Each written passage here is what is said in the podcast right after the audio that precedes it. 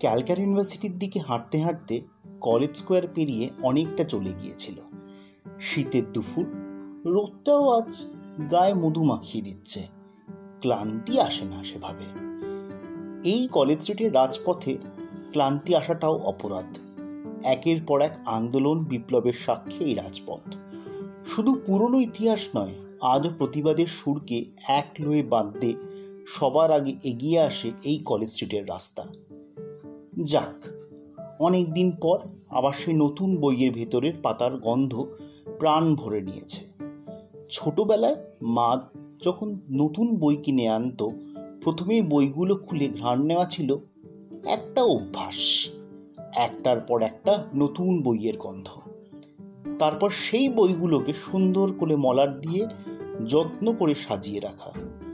নতুন বই, বইয়ের ঝকঝকে পাতা পাতায় নেই কোনো লাল নীল কালির দাগ।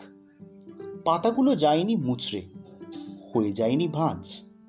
হয়তো কিছুদিন পর মুচড়ে যাবে, অজান্তে ছিঁড়ে যাবে মাঝখানের কোনো পাতা। কালির দাগে ক্ষতবিক্ষত হবে, নির্ভর করবে বইয়ের মালিকের ওপর। বই তো নয়, যেন গোটা একটা জীবন। ঠিক পরক্ষণে চোখে পড়ে প্রেসিডেন্সির ফুটপাত ঘেঁষে ষাট সাত দাঁড়িয়ে থাকল পুরনো বইয়ের দোকানগুলো। পুরনো বইগুলো এক একটা জীবন্ত লাশ।